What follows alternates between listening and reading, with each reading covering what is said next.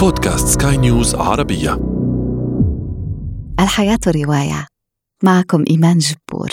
ما يجمع الروايات التي نتطرق إليها في هذا العدد هو عناوينها. متابعة طيبة. الحياة رواية.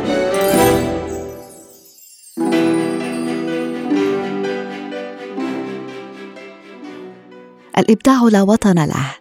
على رأي أندري جيد ولا ضير من إبداء الإعجاب بإبداع الغير تشترك الروايات التي نتطرق إليها اليوم في كون عناوينها اقتباسات من كتب ومؤلفات أخرى My mother, she's not dead and gone to heaven, is she?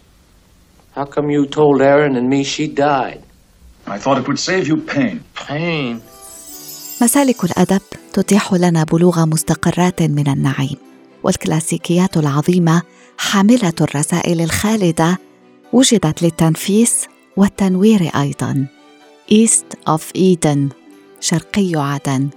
عنوان رواية الأديب الأمريكي جون ستاينبيك مقتبس من سفر التكوين وهو جزء من التوراة العبرية كما أنه أول كتب العهد القديم لدى المسيحيين. يشار فيه إلى مكان انسحاب قابيل في بلاد نود شرقي عدن بعدما قتل أخاه هابيل. شرقي عدن الصادرة عام 1952 ملحمة عظيمة لكاتب عظيم لكنها ملحمة بلا أبطال تحمل الحب والكراهية والخير والشر والعنف والانتقام والسلام والحكمة وغير ذلك. قصة عائلتين آل تراسك وآل هاملتون الذين عاشوا في وادي ساليناس في كاليفورنيا بداية القرن العشرين أحيانا يسعد الرجل بأن يكون غبيا إذا مكنه ذلك من فعل شيء يمنعه منه ذكاؤه جون ستاينبيك gonna die, Jewel. Our mother. Addie Bundren's gonna die. عنوان روايتنا التالية مأخوذ من إلياذة هوميروس الملحمة الشعرية الإغريقية. As I lay dying. ترجمت للعربية تحت عنوان بينما أرقد محتضرة. ومن ترقد محتضرة هي أم فيما يشرع ابنها البكر كاش في تشييد تابوتها وتتهيأ الأسرة لرحلة جنائزية لدفنها في مسقط رأسها. كما أوصت تدور الأحداث في مكان ما من ولاية ميسيسيبي على خلفية لوحة الريف الأمريكي في ثلاثينات القرن الماضي ملحمة هزلية تتقاطع مع مأساة إنسانية تحضر فيها مشاهد فخمة ذات أبعاد توراتية وميتافيزيقية.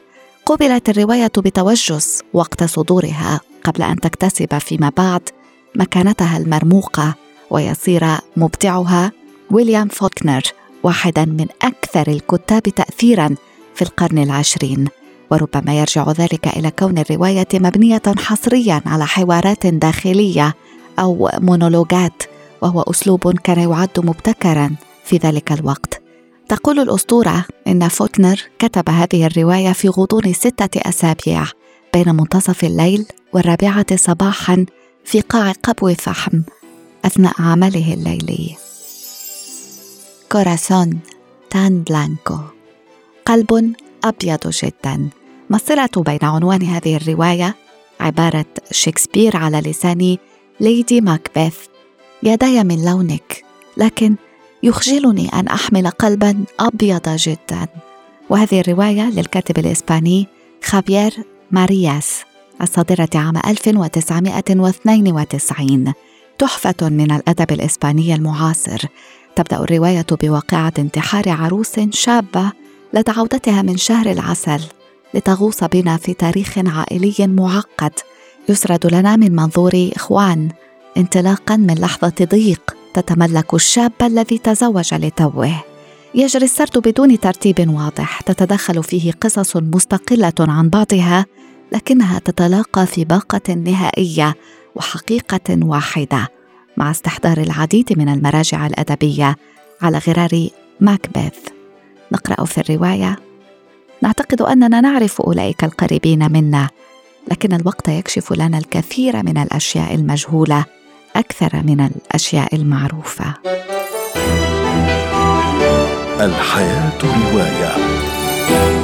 وصلنا إلى ختام هذا العدد. أتمنى أن يكون قد راقكم وأثرى معارفكم الأدبية. كنت معكم إيمان جبور وفي الإخراج نارت شابسوغ.